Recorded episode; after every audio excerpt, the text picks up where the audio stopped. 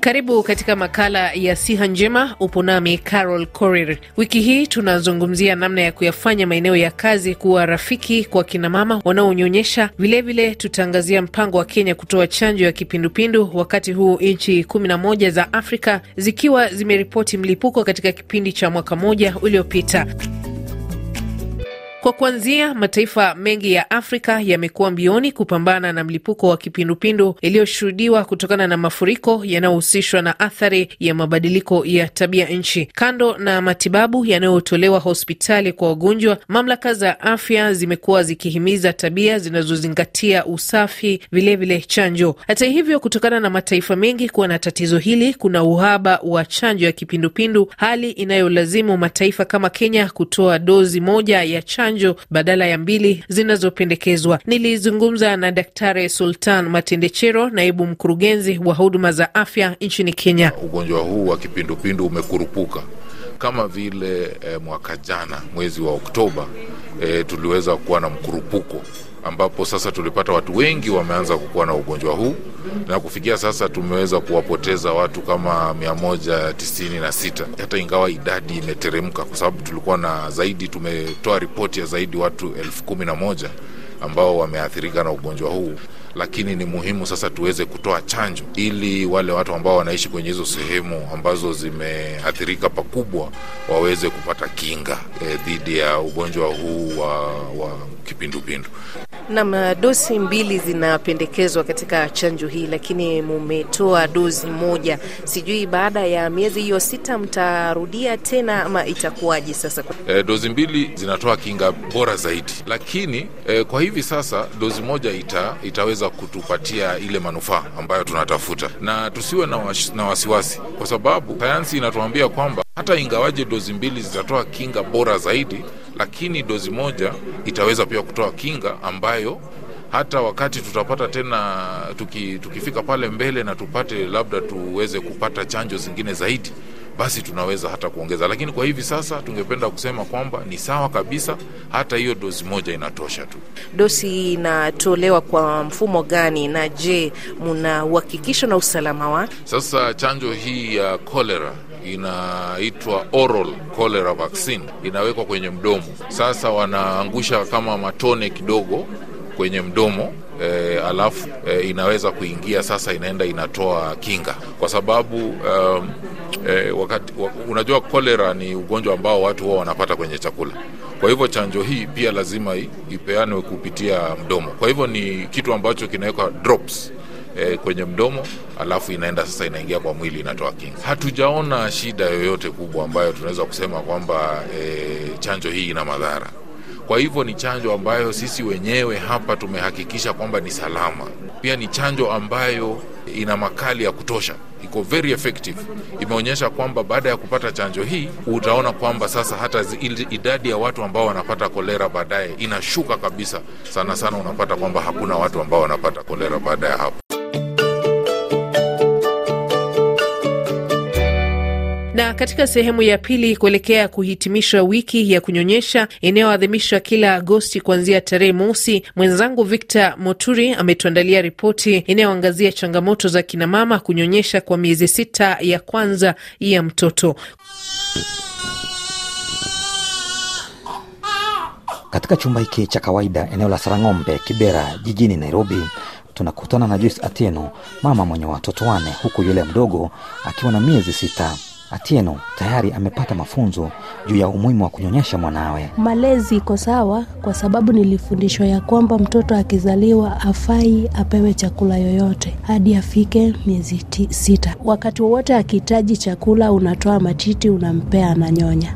Akishashiba unaweza mweka hapo, unaendelea na kazi yako. Licha ya kufanya kazi kama fundi wa kushona nguo katika duka jirani, Atieno anahakikisha mtoto wake anapata maziwa ya mama hata anapoondoka kwenda kazini. Kwa bidii anayakamua maziwa yake na kuyahifadhi sehemu ya baridi, hivyo kuwa rahisi kwa msaidizi wake kumpa mtoto. Mimi naye niko na chupa ya kidogo ya mtoto, wakati wote nikitaka kutoka na nimejua sitamaliza more than six hours nje, natoa maziwa naiweka, alafu nafunga vizuri na nitafuta pali pa baridi, hata kama ni chini ya meza ama chini ya kitanda, naeka tu hapo akilia nikimwachia mtu anaweza mpea so long as tu hajapewa ile maziwa yote ya duka ila tu niyo ya breastfeeding kilomita chache kutoka nyumbani kwa Tieno, Hawa Odari ni mwingi wa furaha. Odari anamnyonyesha mtoto wake mwenye umri wa wiki mbili. Ilibidi kuacha kazi yake ya kila siku ili kumshughulikia mwanawe hadi atakapofika miaka miwili. mi nikizaa na wachaga kazi mpaka mm, afikishe miaka tatu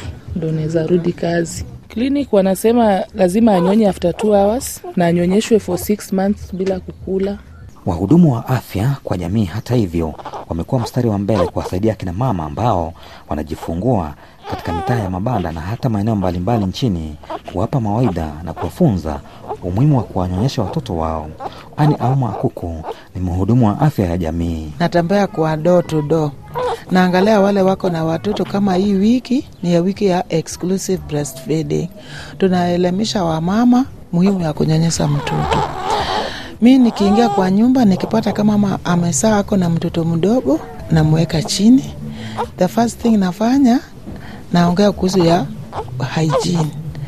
Wakati mama ana exclusive mtoto alafu namfundisha vile anakaa akinyonyesha mtoto ndio maziwa atoke ile mtoto atapata maziwa ya kutosha ya kunyonya Hata hivyo, lishe bora imepigiwa upato kama njia moja ya kuongeza maziwa yenye nguvu, vilevile kinga mwilini, kama anavyoelezea Esther Opana, mtaalamu wa lishe bora katika zahanati ya Tabita jijini Nairobi.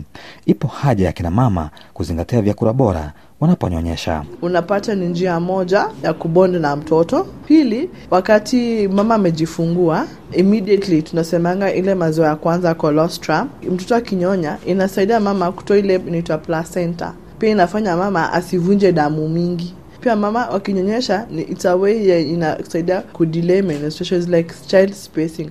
Opana anasisitiza mafunzo jinsi ya kumpakata mtoto wakati wa kumnyonyesha, kuimarisha na kuboresha mazoea ya unyonyeshaji nyumbani na hata kazini. tunawafundisha kunaitwa handex how to express breast milk. Unamuuliza nyumbani ana vifaa gani? Atakuambia kama wamama wa, wa, wa wetu wa kijiji labda haja- haja ana uwezo wa kununua jokovu. Manake wale wengine wanaweza nunua. Utamfundisha venye anafaa jinsi ana- ana- anavyofaa kutoa ile matiti. Kisha anaiexpress akiwa ananawa venye atanawa mikono atafute kontena ile safi na kiwango atoe tunafundisha jinsi anaitoa. Akishamaliza kukamua anaistore for 8 hours. Nchini Kenya, mashirika mbalimbali ya kijamii pamoja na yale ya afya yamo mstari wa mbele kuhamasisha wazazi, hasa akina mama, kuhusu umuhimu wa kuwanyonyesha watoto wao kwa lengo la kuboresha afya yao.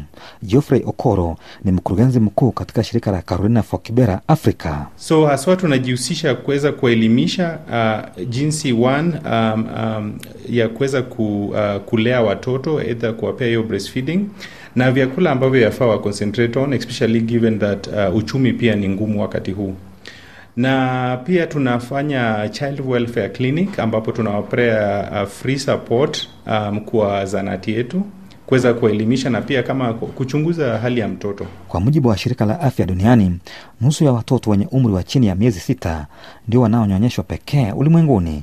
Vilevile, nusu bilioni ya wanawake hawapati fursa ya kunyonyesha kwa sababu za kikazi.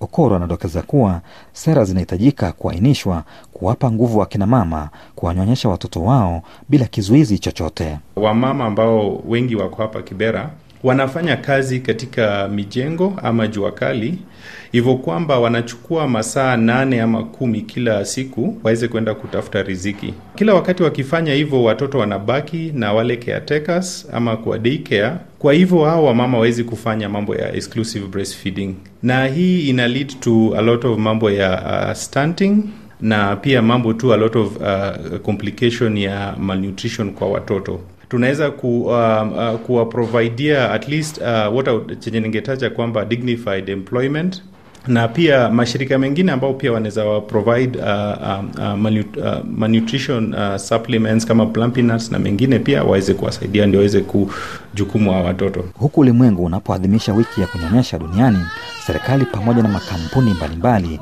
yameomba kuhakikisha uwepo wa sehemu maalum ya kunyonyesha, kuhamasisha umma umuhimu wa kunyonyesha ili kujenga mazingira mema kwa kina mama ili kuwapa watoto wao mwanzo bora wa maisha.